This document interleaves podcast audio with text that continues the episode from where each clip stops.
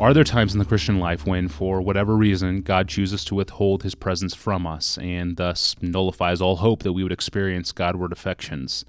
The Puritans seem to operate from this assumption. Pastor John, if this is true, if God withdraws from the Christian at times, thus making joy in God impossible, doesn't then Christian hedonism, the call to be happy in God, doesn't this plea just heap guilt on such a person? I, I do believe that God lifts his hand or another image would be um, covers us with darkness at times. I don't think Christian hedonism adds guilt. I think Christian hedonism names guilt.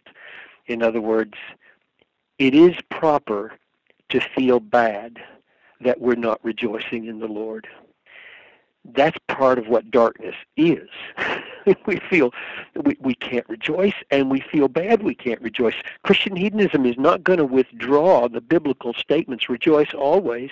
It's not going to rejoice, it's not going to withdraw the biblical mandate to be sorrowful yet always rejoicing as though, okay, we'll just change the Bible so you don't feel bad in this moment. Instead, what Christian hedonism does is say, I know what you're talking about. This this view of joy is not a naive view of joy. It's not a view that assumes we don't have seasons of horrible darkness.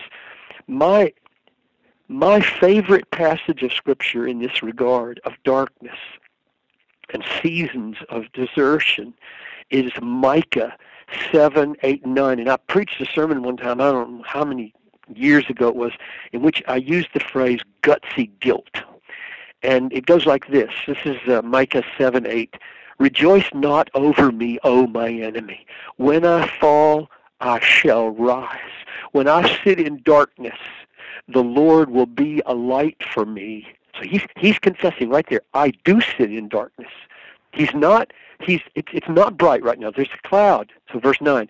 I will bear the indignation of the Lord because I have sinned against him until he pleads my cause and executes judgment for me. He will bring me out to the light. I shall look upon his vindication. Now, that is one of the most magnificent, realistic statements of what it means to be a justified sinner in darkness. It, and and it's a it's an unbelievably gutsy experience of guilt. That's why I'm, I'm I'm resisting the statement that we shouldn't feel guilty or shouldn't add to guilt by acknowledging biblical truth, we embrace our guilt. I, when, when I when I am discouraged and defeated and dark and feel little joy, it's not going to help me to have a naive view of my own sin and say, "Oh, I'm not so guilty after all." Blah blah blah. I am guilty. Then the question is, what do you do with your guilt? And he says, When I fall, I shall rise. When I sit in darkness, the Lord is still my light, even though I can't see it.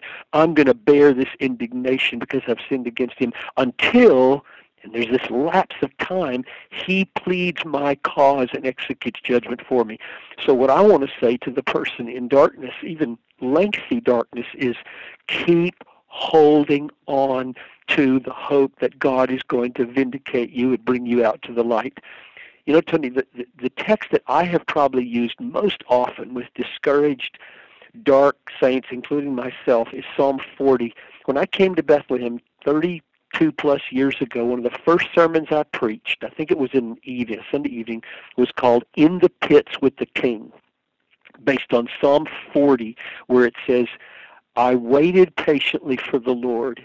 He heard my cry. He lifted me up out of the miry pit, out of the bog.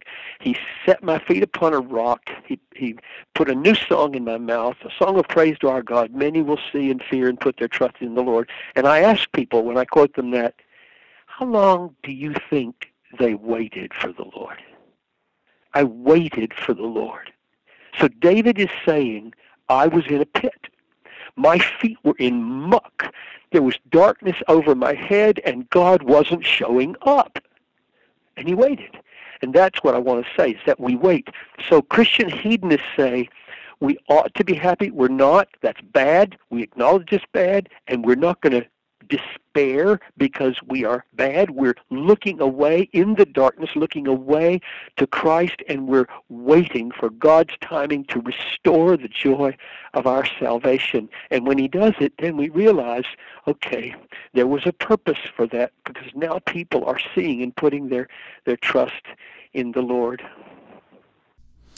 Thank you, Pastor John, and thank you for listening to this podcast. For more on this subject, see Pastor John's book, When the Darkness Will Not Lift. You can find it and thousands of other free resources from John Piper online at desiringgod.org.